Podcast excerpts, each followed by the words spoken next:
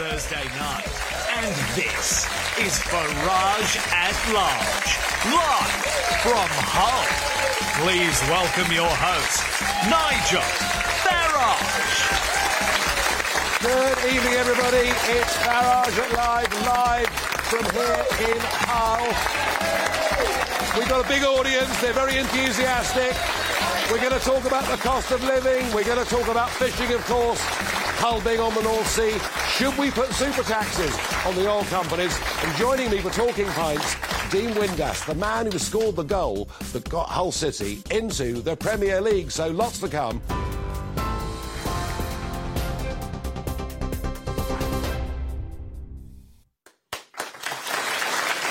Good evening. It's Farage at Large, if you can hear me.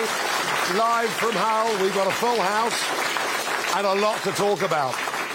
Hull, Labour members of Parliament represent Hull, have done for a very, very long time. But the local council last week was taken back by the Liberal Democrats. Despite that, we are in very, very strong Brexit country. Be in no doubt about that. Some parts of Hull, over 70% of people did vote Brexit. But the real issue here, above all, is the state of the economy, the cost of living, the impact it's having on people's lives. Gas bills, electricity bills, energy dominating. Food, of course, following up pretty rapidly behind as well. And we had this morning some pretty grim economic figures about growth, which is slowing down to nothing in this country at the same time as inflation heads toward 10%.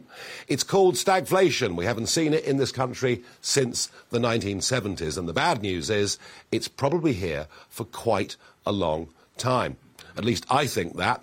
The Bank of England have misread this all the way through. The government and the opposition, none of them have really understood the impact their own policies have had. It's not just Mr. Putin, yeah. but their own policies have had on inflation rates in this country. So, what is government to do? And one of the proposals that's been put out there by the Labour Party is to put a super tax on BP, on Shell, on the oil companies who are making big, big profits at the moment. Now, there are some who think it's a great idea. Labour pushing this idea hard. Other opposition parties believing it's the right thing to do. I was very surprised when the BP chief said that if this happened, his investment plans for the UK wouldn't change. But then his name is Bernard Looney, so I'm not sure. I take what he's saying too seriously. I don't think super taxes on oil companies are the right approach. I'll tell you why. There's been almost no investment in the North Sea. We're sitting right on the North Sea tonight. Almost no investment in the North Sea for the last several years. Just now, we're beginning to see firms coming back. My view is we shouldn't need to import gas or oil from anywhere else in the world. We should be self sufficient in these products and, in the process, provide tens of thousands of jobs.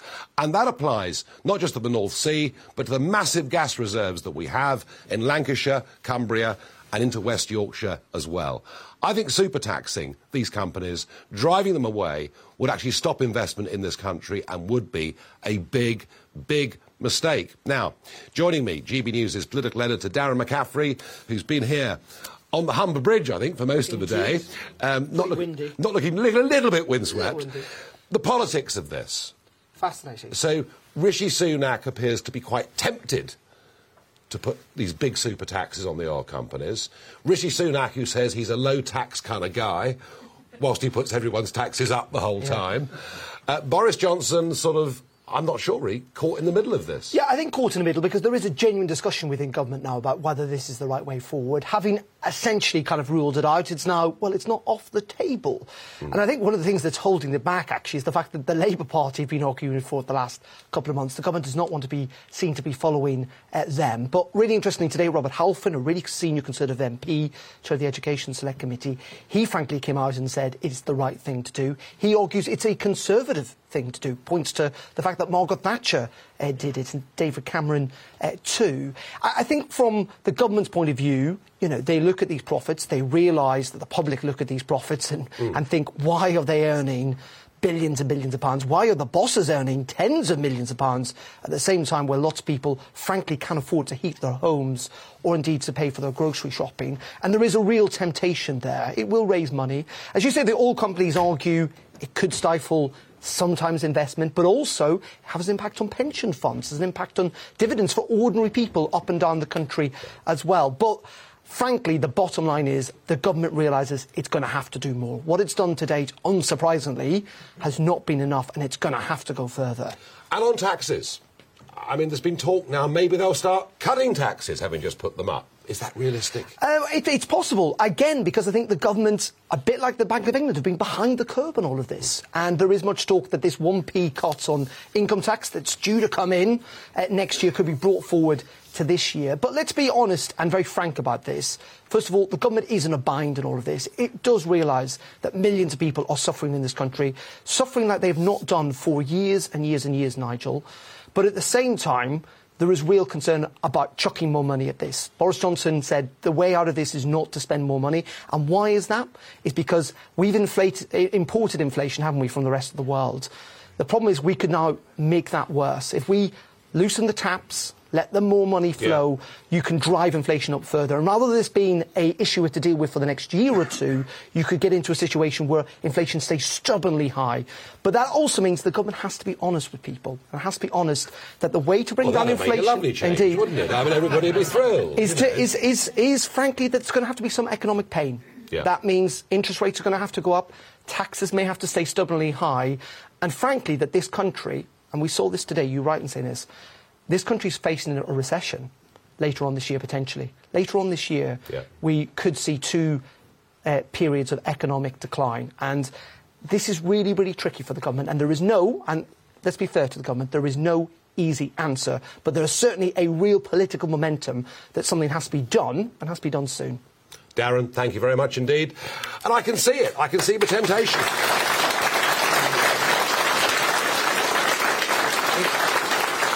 It all sounds it all sounds very easy. Tax the companies that are making lots of money, and that will magically reduce everybody's bills. I really don't think it actually will. I think what might reduce people's bills is us, like America, becoming energy self sufficient. And they are paying much less for their gas bills, much less for their electricity bills than we are. That is where we need to go, and I believe that very, very strongly. Now, one story that absolutely refuses to go away is Partygate. You might have thought you'd heard the last of it. Another 50 fines issued to those who attended a Downing Street Christmas party today. Mr. and Mrs. Johnson not included in this tranche, but there are more parties under investigation. It seems unlikely to me they won't get more fixed penalty notices. And for a moment of time, Sir Keir Starmer was very smug on all of this because he, of course, was the man who was the paragon of moral virtue and setting standards for the rest of the country until it turns up 30 of them had a booze up and a takeaway curry. Um, and it's tempting, I think, for the public to think, well, they're just about as bad as each other and maybe there's more to worry about. Well, joining me, Anna Riley, GB News' Yorkshire and Humber reporter. Good evening. Now, Anna, I know you've been out and about today talking to people on the streets here in Hull. What was, what was your impression of what their priorities really are? Well, Nigel, Partygate, initially, people were, were shocked, saddened, annoyed. You know, they've given up things like weddings, funerals, parties, important moments. Family Christmas. Family yeah. Christmas, yeah. definitely. Yeah. Um, and they were frustrated that you know the government aren't following the, the rules that they put in place themselves. But now, speaking to people on the streets of Hull, they've heard enough. They want to focus on the cost of living. That's what's hitting their okay. pockets, heating or eating. And I spoke to some people. I think we've got some clips. Yeah, let's have a look. Let's have a look. Out of interest a bit. Yeah, it's just uh, the time has passed. I, I feel miffed still, but I think the focus has maybe moved to somewhere else now. We've got more important things to deal with, but I mean, at this, I mean, times like this, you think people should be a bit more responsible. Back to our whole trust thing. How can we trust people to like keep us safe if they're not sticking to the rules of being a like a proper MP and stuff like that? No, I'm not interested at all because I think there's far more serious things in the world going on um, than whether somebody's had a party or not. I think it's burnt out now. Uh, I think it's gone on far, far, far, far too long and it really needs to be uh, put to death. Good on them if they get caught, but people in it. It's not queerer than folk. hypocrites. And the fan isn't enough. Just double standards. That's about it. I'm going. They shouldn't do it. We know that they shouldn't do it, but they are. They have done it. But move on now, because I mean, you can't just keep going on about the same self, same thing, because nothing's going to change, is it? You know what I mean? Well, either way, Anna, whatever those responses, it isn't going to go away. Partygate is going to keep coming back over the course of the next weeks, maybe even months, and we've got the Sue Gray report to come and all the rest of it. Politics in Hull. Fascinating, isn't it? Massive Leave vote, yet they still vote for Labour MPs, who were Remainers. And then they put back in charge of the council with their wonderful cycle lanes and many other great ideas. The oh, aren't they popular here? Good That's the one thing Hull's got in common with London. They're not popular there either. but the the Liberal Democrats, the most Remain or even Rejoin party, now back in charge of the council here. Is that because um, and there's, there's not a single Conservative now sitting on the local council? So, have Labour done so badly in these local or relatively badly in these local elections here? Because there's a feeling they've been there too long, they're too complacent. What was it that pushed that Lib Dem vote? Yeah, 11 years that, that Labour have been in, so it's a, a, monumental change for the new Lib Dems to come in. I think a lot of it was political apathy. There was only a 23.5% turnout oh, in yeah, the local yeah, elections, yeah. so people just felt like, you know, they weren't interested locally. But looking on a national scale, I think it was a bit of a protest vote as well. They didn't like what Labour were doing, they didn't like what the Conservatives were doing. The Conservatives did lose the seat to Labour. Um, and yes, cycle lanes definitely played into a lot of it as well, the congestion in the area. Well, Anna, thanks ever so much for being our Yorkshire and Humber reporter, and I'll be back here before too long to see you again. Thank you. Thank you.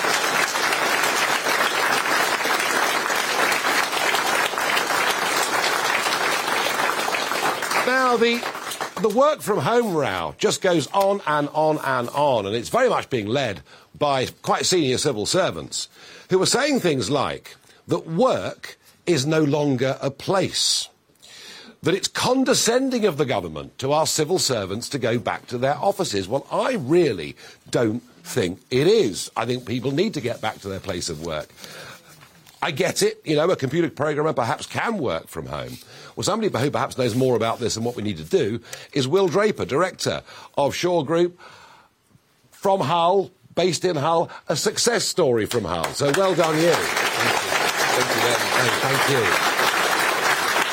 So, as a recruitment company, what is now this mix? Do workers think they've now got a right to be at home for two days a week or three days a week? How does it work, Will? So, you know, our office team, um, we've been working from the office post this pandemic for, uh, for a while now. We've been stuck in the offices. Um, and we found in the way that we run our business in collaborative working, problem solving, how best to service our clients, that being in front of one another all the time, it, it's more effective, it's more efficient. You'd never have guessed, would you? No, absolutely.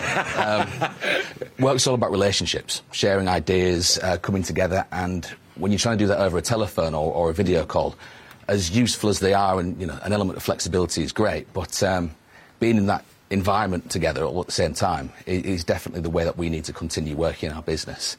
Well, I feel that too, and I have to say the government were talking about putting sort of enshrining in law the principle of work from home. They've dropped that out of the Queen's speech, which I think is a very good thing. Um, employment locally, Will. Unemployment rates in Hull slightly higher than the rest. Not, not dramatically, but slightly higher. But certainly the wind energy companies, they've been providing quite good jobs here we feel that there's, uh, there's plenty of jobs available here, and it's trying to get the, the right level of training, the right skill set put into the into the local environment to, to allow people to take those jobs. Um, we've recently invested in a training centre within our own business, um, specifically to take in people um, from college level, from, from job centres, and give them that skill set so they can have a career in, in one of the one of the industries or one of the sectors that we work in, uh, and that's been really successful. So, so the economy in Hull, jobs in Hull, not all bad news. No, no, definitely not. There's, there's lots of opportunity out there. Yeah, yeah. But what about the skills? Why are we not teaching people skills? Why are we encouraging so many to go to university to do social sciences? what, for three years and then to come out and then still need to try and find and with, a job? And with debt round their neck. Where are the technical colleges? Where are the proper apprenticeships? That's, I mean, I, I think that's where we're failing. And that's one of the skill sets we've tried to bring in by opening our training centre, employing our own staff to teach, and bringing in people on a regular basis to, to upskill them. Well, Will Draper, I have to say, many congratulations to Shaw Group. Thank You've you. done incredibly well, very successful, and a shining example of what Hull can do and Hull can produce. Thank you for Thank you joining very us on the show. Hang on a sec. In a moment, in a moment, we will talk about Hull's fishing industry, what it did in the past, what it's doing now, and why the Brexit deal isn't really quite as good as it could be. See you in a minute.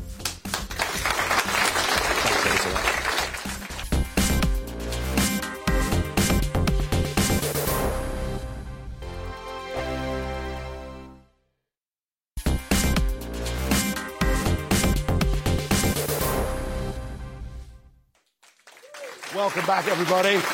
Now, some reactions that have come in from you at home to this idea should we super tax the oil companies? And Karen says to me, I don't believe that money taken from the oil companies by the government will find its way back into the pockets of the public. No, nor do I. I'm pretty cynical about that too. Mark says a super tax on companies will have the same effect as a super tax on the wealthy in the 1970s. It'll provide short term revenue, but very soon they will all set up overseas. And that's my biggest fear. And Harry says, helpfully, there should be a super tax placed on the government to stop it wasting taxpayers' hard-earned cash, which I think is very good. Now, of course, we are in this historic port city of Hull, and fishing was a mega industry here, and just not not that long ago, just a few decades ago, up until the early 70s, fishing was huge in Hull. Now, I'm joined now by Ron Wilkinson, chairman of the Fishing Heritage charity Stand Hull Heritage, and by Vic Wielden, and both of you gentlemen, trawlermen, Hull born and bred, fishing industry in the blood, and.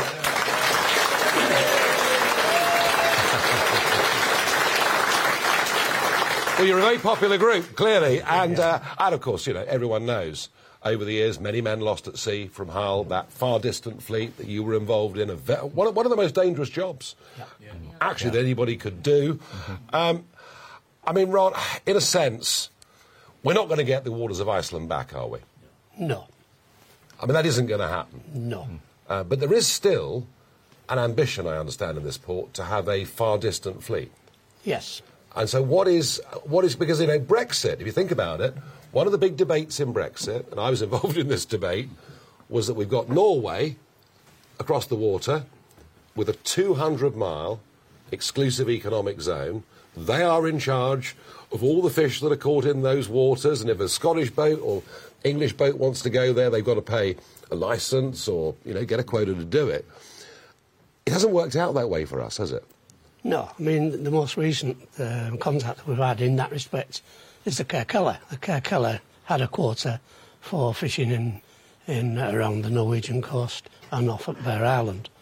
Unfortunately, with Brexit, they, we no longer be, became a European country, so that, uh, that um, idea that they could still fish in, in the waters that the Euro- uh, as a European country no longer existed.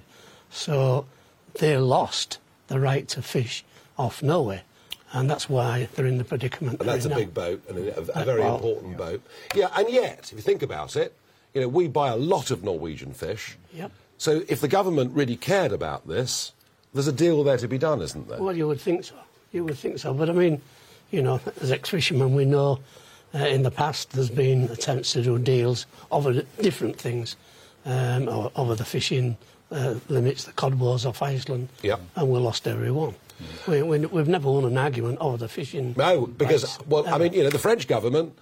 I mean, Vic, the French government stand up for their fishermen. Yeah. They do. I mean, I mean, they do. You know, I mean, And the fishermen stand up for themselves as well. Yeah, don't they ever? Yes. They keep blocking So- the port, don't they? Disrupting. We should have done, perhaps. Well, I don't know. Maybe that's right. But I mean, there's talk now. If we sort out the Northern Ireland mess of the Brexit deal going, and reverting to a no-deal Brexit. That'd be good for fishing, wouldn't it? Because Well- the deal that was negotiated was Yeah. rubbish. You would hope so, but uh, it, I don't know whether the, the passion is there from the government to resurrect the fishing industry in this area. Well, let me put a, a point to you, right? If the government was actually to get us back control of what is rightfully ours, would there be the will in this city of Hull to rebuild a fishing industry? I think there would be from the citizens of Hull, but then what we're looking at is, is mega bucks. The, the Kirkella itself cost well over 50 million to build. So if you're building trawlers at that ilk, it's a big investment. Now, where does it come It, from? it, it, it may be that you would need to look at, um, at different types of vessels. I mean, Yeah. we've always been a distant water fleet, big ships. Yes. Um, whereas Grimsby, they had a home water, a middle water, and a, and a distant. Yeah, they had you know the ten metre trawlers as well as Yeah. the, as well as the big boats. And we could maybe fish around our Maybe own we can do that. Well, all I can tell you guys is I, I, it must be very depressing, having been in this industry, uh, to see the way government has let you down. I mean, really over the last 50 years in the most terrible way. But I still think that at some point, I think, I think there are parts of Brexit that are unfinished. I think the British public, well, you saw the reaction you guys got when you came on a moment ago. The British government actually, in its heart, is behind you. They know what's right. So keep the faith, and we'll sort this out in the end, I promise. All right? we'll do our best, I promise. Gentlemen, thank you very much indeed. Thank you. Thank you very much indeed. Thank you.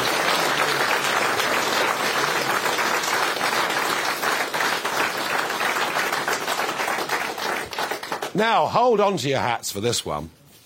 This is my What the Farage moment of today.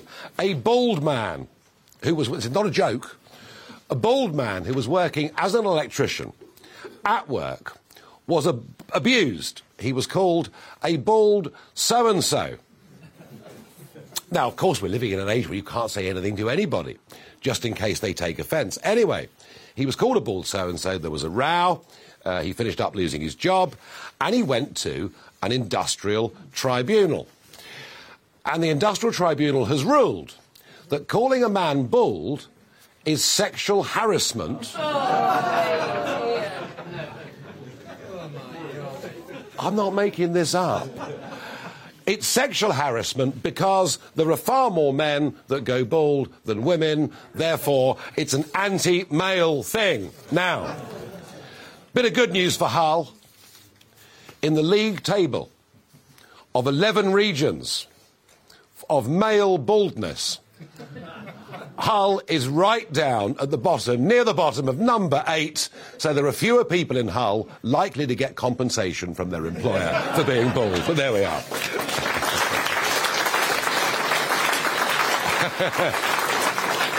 Okay, now, I love Barrage to Farage. I do it every evening. I get questions that come in to me from members of the audience. I never, ever, ever see the questions before. I never peek. I never cheat. But it's much more fun coming to Hull and doing it live. And Lisa, you are first up with Barrage to Farage. Good evening. Thank you. Hello, Nigel. Um, given that Sinn Féin now has a majority to govern Northern Ireland, do you think that Boris will be happy to see the North and South unified? Um, this would perhaps get rid of the protocol issue and save the rest of the UK funding it. Well, I think this. Uh, it's a slight myth to think that, that, Sinn Féin have swept the board in Northern Ireland. They haven't. Their vote share was 1% up. It's still lower than 30%. percent I think that's worth thinking about. The reason you've got the headlines is unionism is split. There were three unionist parties contesting that election, and frankly, they all need their heads knocked together like school kids. Um, uh, look, I honestly, I do not think the people of Northern Ireland will vote to leave the United Kingdom. I don't believe they will. It'll mean joining the euro. It'll mean rejoining the European Union with, with various hoops to go through. It'll mean losing the National Health Service, which the Republic doesn't have, and even though the NHS has its faults, it's still there. So I don't think it's going to happen. Um, Johnson himself, does he really care about Northern Ireland? No. Did he tell us the truth about Northern Ireland that there would be no border in the Irish Sea?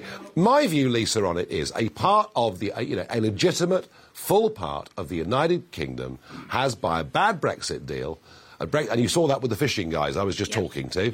Well, they, they were the two worst parts of it. Has, through a bad Brexit deal, almost been annexed and taken from us. Mm-hmm. And I think the government should stand up very firm in the next few days and override those provisions. And it's easy to do because it threatens being able to form a government in Northern Ireland. If they got rid of it, I think the DUP would work with Sinn Féin. It threatens the Good Friday Agreement and, and the peace that we've had, or relative peace that we've had for 25 years, because it breaches the principle of consent, and because the European Union have not acted in good faith at any point with this agreement. So the only thing to do with the Northern Irish Protocol is to tear it up and say to the EU, do your worst. And you know what? It won't be a problem. BMW, Audi, and Mercedes still want to sell their cars in this country. All right, that's my view. Okay. Second up, I've got Andrew. Andrew, good evening. Good evening, Nigel. My question Jacques Barrot, Jose Manuel Barroso, Her- Herman Van Rompuy, Ah. Jean Claude Juncker. Of all the people you've upset in the European Parliament, which was your personal favourite? Well, that's a great question. I think it has to be Herman Van Rompuy. Who became known as Rumpy Pumpy by the British press. And everyone said I'd called him Rumpy Pumpy. I hadn't, but they just said I had. Um, when you give a speech in public, everyone, people hate speaking in public. And they tend to read from notes, you know, at a wedding or a christening or whatever. And I always say to people, just throw the notes away. Just be yourself. Say how you feel. And I always do that. The trouble is, you don't quite know what you're going to say. And, and, and I had this idea of saying, who are you? But where I got, you have the charisma of a damp rag and the appearance of a low-grade bank clerk. Where it came from, I will not know to this day, and that is my personal favourite. Right. Thank you. Thank you. Paul. Paul, good evening. Good evening, Nigel. Uh, food banks. Uh, recently, uh, well, yesterday, um, was Len, sorry, Lee Andrews MP right to say that budgeting and cooking skills should be given out at the same time as food parcels? And should these be a core issue, a core subject at schools? Lee Anderson, actually, is his name, and he's the Sorry, he's a former miner who won the formerly Labour seat of Ashfield, and he speaks his mind. he's, he's nearly as blunt as people from Yorkshire, I can tell you. um, he's right. Some have condemned him, but he's right. Actually, a lot of people have lost basic cooking skills. Yes, very much. We rely on apps on phones. And that's why you see all these sort of motorbikes driving around with pizzas and goodness knows what. And we wonder why we've got an increasing problem with obesity in young children. Yes, there are people on hard times, and food banks are very, very helpful and in many parts of the country very necessary. There's no question about that. But is Anderson right to say, with a bit of help, and a bit of education, and that can start very early at school. Very much so. You know, people could buy potatoes in bulk on roadsides, or you know, there are ways that people can do things to help themselves and get those bills down. There is a chronic lack of education in terms of nutrition, in terms of food, um, and we will be within three years the fattest nation in Europe. And that is down to dumb. It's partly down to kids playing on phones and not playing football, but it's as much as anything down to a lack of education. So Anderson, on the money, he was right in my opinion. Yeah. Yes. Thank you. Andy. Andy. Nigel, hi. Hello. Do you foresee problems in the move towards a cashless society? I see state control.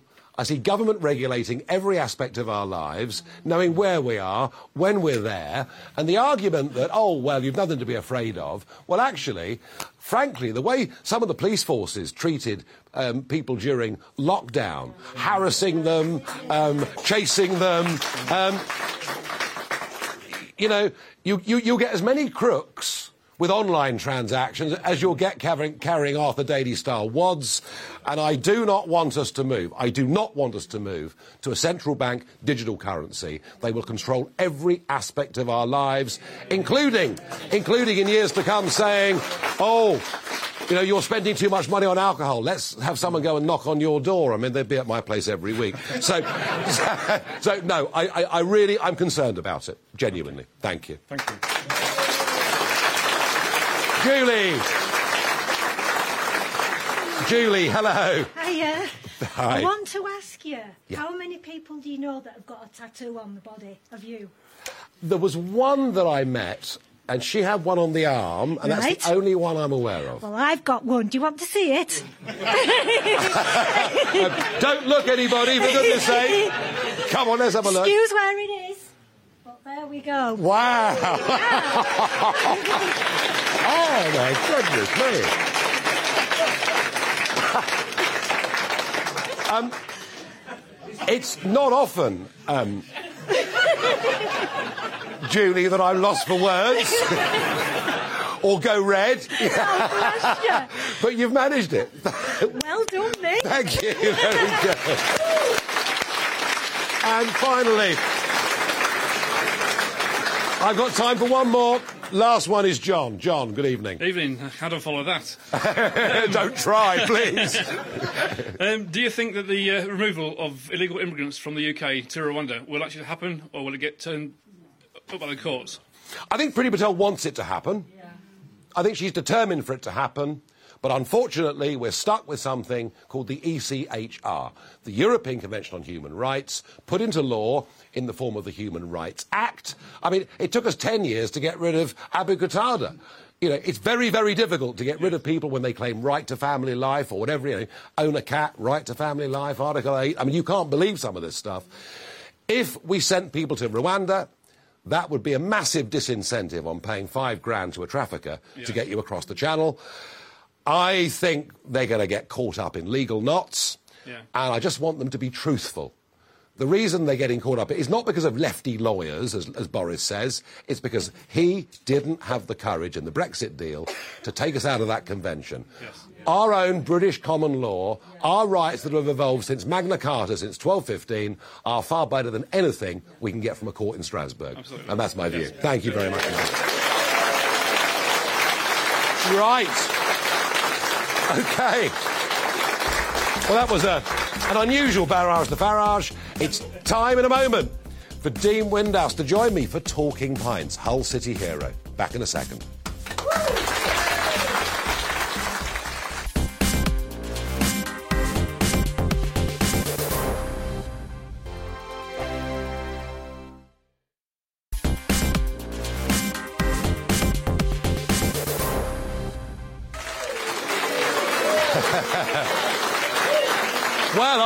On Talking Pints by a man who is, I think he's a bit of a local hero. You see, Hull City Football Club had never, ever been in the top flight of English football, but that was until a day at Wembley in 2008 playing against Bristol Rovers, our Bristol City, I apologise. And there was a man there that scored a spectacular goal, and it took Hull City into the Premier League. Before I introduce him, let's have a look at the goal he scored. It's a cracker. Counter attack. It's Nick Barmby. Windass to his right, Campbell to his left. Hull City's top scorer, Fraser Campbell. A slip by Louis Carey. Windass! Quite simply, destined to be from Dean Windass. A clinical volley, a vital step forward, and who knows, maybe that's the moment from the hometown boy. But for 104 And the man who scored that goal is Dean Windass. Dean, welcome to Talking Pints. Very good to see you. Thank you. Mm. Every time I watch it, I think I'm going to miss. what a magic moment. Yeah, it was great, obviously, for myself being a local boy. That that was Yeah. the main thing. Yeah. Um, but obviously for the city, we we'd obviously just got the city culture as well. So obviously then that put us on the map as well. But obviously everybody sort of talks down about Hull sometimes, all well, nearly all the time. But now we're starting to, to make our mark really. You must have been a proper blooming hero after that. Listen, it's, a, it's listen, it's Roy the Rover stuff, as my dad used to say. You know, when I got when I got released at the age of 18, you know, to say that wasn't good enough, and then to come back at the age of 39. Yeah, because you started off playing football. Yeah, yeah, I started. Well, I used I trained there when I was 12 year old as a kid, going right through, and then Brian Horton, the manager at the time, 1986, I think it was, when I was 18, he uh, said I wasn't good enough, and my dad said it's one man's opinion, go prove him wrong, and ironically, he was the assistant manager that day, Brian Horton. So, uh, yeah. And did he say I was wrong? Well, after obviously at the end of the game, I, I don't know how I got man of the match because I was rubbish, but it was just it was about the goal, obviously, and I got like a tank and like a, a thing what I got, and I, I went to give it him to say that obviously if you wouldn't have done this, it probably oh, this probably wouldn't have worked for me. And he just whispered in my ear. I knew he proved me wrong. So uh, well, there you go. You did. But you did. I know he was lying. So. Dean, growing up, growing up in how you're Hull all the way through, aren't you? Like a stick Yeah. of rock with Hull Yeah. Written through you, despite the other clubs you went and played for in your career. But Hull is it. What was it like growing up in Hull? Yeah, it was tough. Obviously, you know, my, my dad was a fisherman as well. So, um, yeah, it was just, listen, there was one of them situations where there was no academies in them days. You know, you're just playing for your school team, your Sunday league team. And then if you get spotted by a, by a scout, my dad used to say to me when I was playing at Picky Park or, or Costello, there's an old man walking with a dog, you know, with a flat cap on. You know, he's a scout for Liverpool. It wasn't. It was just a lad off the council estate. but that made me that made me wanting to play better. You see, so you're thinking that you're going to get spotted. But it's totally different now because obviously my, Oh, my when you went into this, I mean, you were the, you were doing the boots and, and doing all the Yeah. tough jobs. And, Yeah. Well, I, I- my job was just to clean the boots, and then obviously the lads they swept obviously South Stand at Boothferry Park, and then all the other stands. When it was cold, I'd just take my time cleaning the boots and keep my heater on in the in the room. So, but no, it was tough. Obviously training every day. Um, you know, very disciplined. But you know, it was the best two years of my life because obviously it changed my life after that. Really. Yeah, and, and you know, a, a long career. You scored a lot of goals, didn't you? 234. I just funny. I thought you'd. Yeah, but it's, But it is. It's, it's a lot of goals. Listen, it's one of them where, you know, like, you speak to people and you do, know, I do after dinner speaking, and it's one of them situations where you scored that many goals, but they only talk about one. Yeah. Do you know, which which obviously changed my life for, for good and bad, but, um, you know, it was a situation where, listen, the open top bus in the city, you know, standing on the balcony when I had about 18 of them pints, was a bit was a bit stupid, but um, I just said that somebody would catch me if I, if I fell anyway. But it wasn't just about me; it was about the group. It was about the, the staff, you know, the chefs, everything that went went with it. Really, Just a very special moment. well, it was for for everybody because who would have thought? You know, when I played for Bradford, we got in the Premier League, and who would have thought they'd have got in the Premier League? And then Yeah. for for us to do it, there's a lot of supporters in this room tonight. You know, who I, who I know by the face, obviously, and uh, you know, I think everybody in Hull was at, at that at that game, and Fantastic. just incredible, incredible scenes. Yeah, and you've got a son who's a professional footballer. Yeah, he plays Sheffield Wednesday now. They just unfortunately got beat in the playoffs. But Jordan, my youngest lad, he, he plays amateur football as well. So, yeah, very proud, very proud. Like my dad was proud of me. How do we encourage more kids to play sport? Well, it's very difficult nowadays. Like you, you've been talking earlier on the show about, you know, obesity and kids on the mobile phones and things like that. We didn't have mobile phones when we were kids. It's probably an advantage in some Well, it way. was, yeah. Just you know, I'd come home from school. You went, you went, you only went in when you was hungry.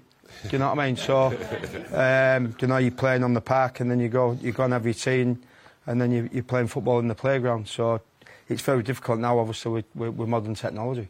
And do the schools help enough with sport? I don't think they do. I don't think they do. I think that some certain schools that only just, you know, they only either have rugby or they have football. They should have everything. I, when I was at school, it was hockey, cricket. And you played lots of sports. Yeah, I played every one really. Yeah. And were yeah. you good at all of them? Yeah. no, I wasn't. I- it's so important to get modest guests on talking No, about no. it. Really, really I just is. enjoyed it. I just just didn't enjoy any sport really. Just Yeah. get out there and play because, as you say, we didn't have that te- technology. All I, all all I did when when I, when I went home was at seven o'clock was watch Emmerdale and Corrie. That's all I wanted to do. So. Uh, no, it's difficult now. It's difficult, obviously. You know, my children when they were, when they were young, they had mobile phones, but I'd make them, I'd make them switch them off and go out and play on the grass. You know. Yeah, So. yeah, I think you're right. No, I think you're right. And Dean, there you were, you know, teenager, loving sports. Football becomes the game. Hmm. You're in it. You have quite a long career in it, and then it's over. Yeah. And you had some problems after that, didn't you? Yeah, it's very tough actually. You know, obviously, you know, I, I try to speak a lot about mental mental health now. Obviously, on my Twitter feed and, and, and Facebook. I don't really do Facebook, but I, I put the videos on Facebook. Kerry's, Kerry, Kerry runs my, my social media, so I'm glad you didn't ask me about politics tonight. I know that for a fact. But, no, it, listen, it was one of the situations where when you do retire, when you when you've worked, You when you feel lost. well, when you're a working class person all your life and, you, and it's hard graft, you know, then you you want to retire. You know, but I was I was fortunate. I was very fortunate fortunate enough to play for 20 years. But then when it when it does come to an end, it, it is very tough because you're in the change rooms with 25 lads every day, having banter, having a bit of fun, playing football, scoring goals, and then all of a sudden, you know, it comes to an end. You, you listen. You know, I knew I wanted to retire at the age of 40 because you, your body can't do it anymore. But then your phone doesn't doesn't ring. Then obviously, then circumstances in life change. And of course, your football career wasn't just that goal. You were quite notorious, weren't you, for um, upsetting referees? I just, yeah, I- yeah, yeah. Listen, you're, that- you're supposed to say thanks for I know, yeah, I know, yeah. Well, every referee reminds me now I was retired as well. But listen, I went. I, I, listen, the one thing I did when I when I crossed that white line was wanted to win a game of football to put forward on, on the table for my kids, and and that's all I wanted to do. I give 100 percent every time I went out there. You know, I got sent off a few times, but how many times? Ten. That's a lot. Yeah, three times in one game but no, like I, as you say, I'm on the after dinner circuit, and there's a lot of referees on it now, and you know, and that was just banter. We just had banter, and um, but no, when it comes to an end, it's very, very difficult. And you've dealt with those problems now, yeah? I'm trying.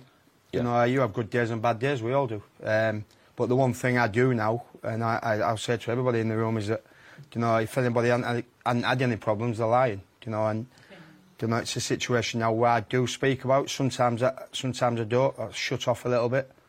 But obviously, I've got Kerry there, and I've got my my mum still alive. You know, almost my dad passed away in 2011, uh, which which crucified me really. Um, but now I speak about it. You know, I'm not afraid to, to cry. It's not a weakness. It's not a weakness to, to come out and say, look, I've got a problem here. You know, it's well documented, obviously documented when, when you're in the public eye, because everything goes in the papers. You know, and it's one of them situations where, for some non fault of your own, you know, you get scrutinised. But I'm not shy. I'm not bothered about what people say. I, I know what I, what I achieved in my life, um, and I'm 53 now, and you know, it's it's been a long journey, ups and downs. But you know, you, you try to get on with it. But the one thing I try to do now is, is is be honest. You know, be honest with myself if I can. But then more importantly, be on, be honest with other people who, who, who are around you. Um, and that's what I try to do. Don't try to throw it down people's throats. You know, just be honest that if you are having a bad day, you know, speak to your loved ones. Speak if you can't speak to your husband or your wife. So don't bottle it up, is what you're Don't saying. bottle it up, yeah, because obviously I bottled it up for many, many years. And my mum and dad got divorced when I was 12 and it, and it affected me right through my life. Um, and obviously then I got divorced and it affected my kids. And, you know, I said to my kids, speak out if, you, if you've got a problem. So, listen, it's, it's always good to talk, I think. And uh, if, you, if you're willing to talk and be honest and if you are going to cry in front of people, don't be shy to. It's not a weakness. You know, I think you're quite brave.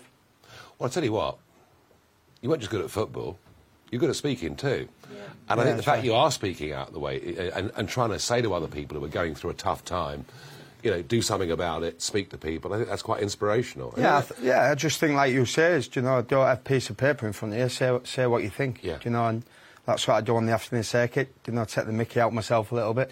But it's tough to tell jokes these days without being told off, isn't it? Yeah, well, I don't. I, I leave that to the comedians. I don't. I don't do that. But you know, I've, I've been I've been on the circuit ten years now, and it's you know, the one thing about my job is that obviously you're meeting different people every weekend. Do you know, I'm in Withernsea on, on Saturday night. Do you know what I mean? I went there for my holidays. You know I mean? so, so no, but listen, it's been a, it's been a tough tough journey. Obviously after retirement, but you know you can't feel sorry for yourself, and I do sometimes. I, I'm not going to sound perfect, but you know I, I know everybody in the city. I can walk in any pub Yeah. and, and get a free beer, which is good. Um, and uh, no, but as you say, that you know this this city is a great city. You know, and I'm proud to be born in this city. Well, Dean, I tell you what. I'll tell you what. Terrific. And if what they remember you for, for decades to come, are not the other 233, Yeah. they're all going to remember the 234th, which puts this, put this city into the Premier League. And it's a great thing to be remembered for. I want to thank you for coming on talking so frankly, openly, honestly with me on Talking Pints. Thank you very much indeed.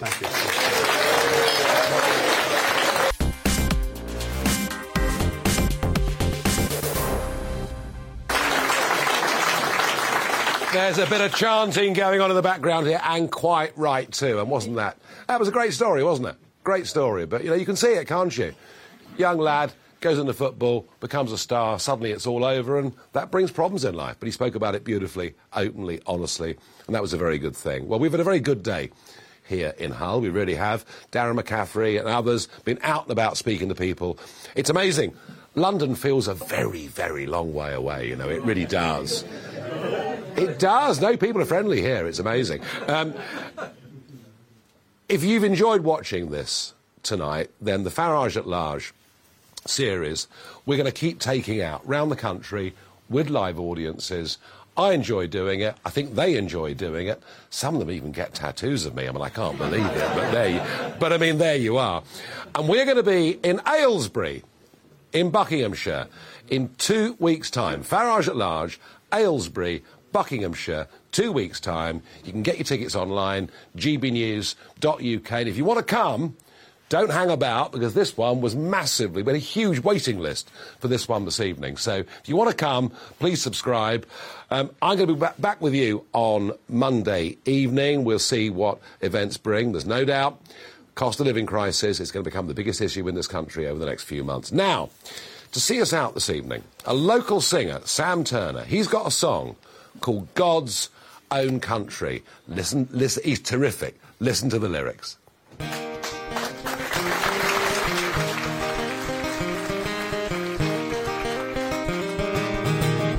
We don't need a London town. We got our own beautiful south. And if you wanna know the score, it's London nil and Hull four.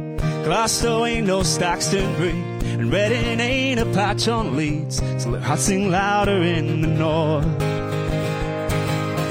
We made the Human League, Pulp and Kaiser Chiefs. And I bet Arctic monkeys have stood here before me.